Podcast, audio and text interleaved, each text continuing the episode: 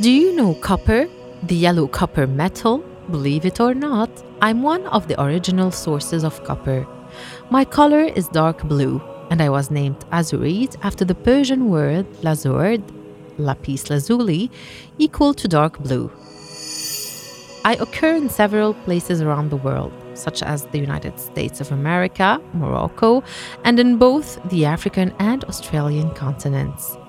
Despite this large distribution, I'm still difficult to find as I form inside the limestone rocks where I mix with many other minerals.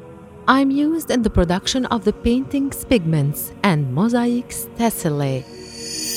My distinctive blue color is due to the presence of copper in my composition, but I can turn into malachite depending on the atmosphere humidity.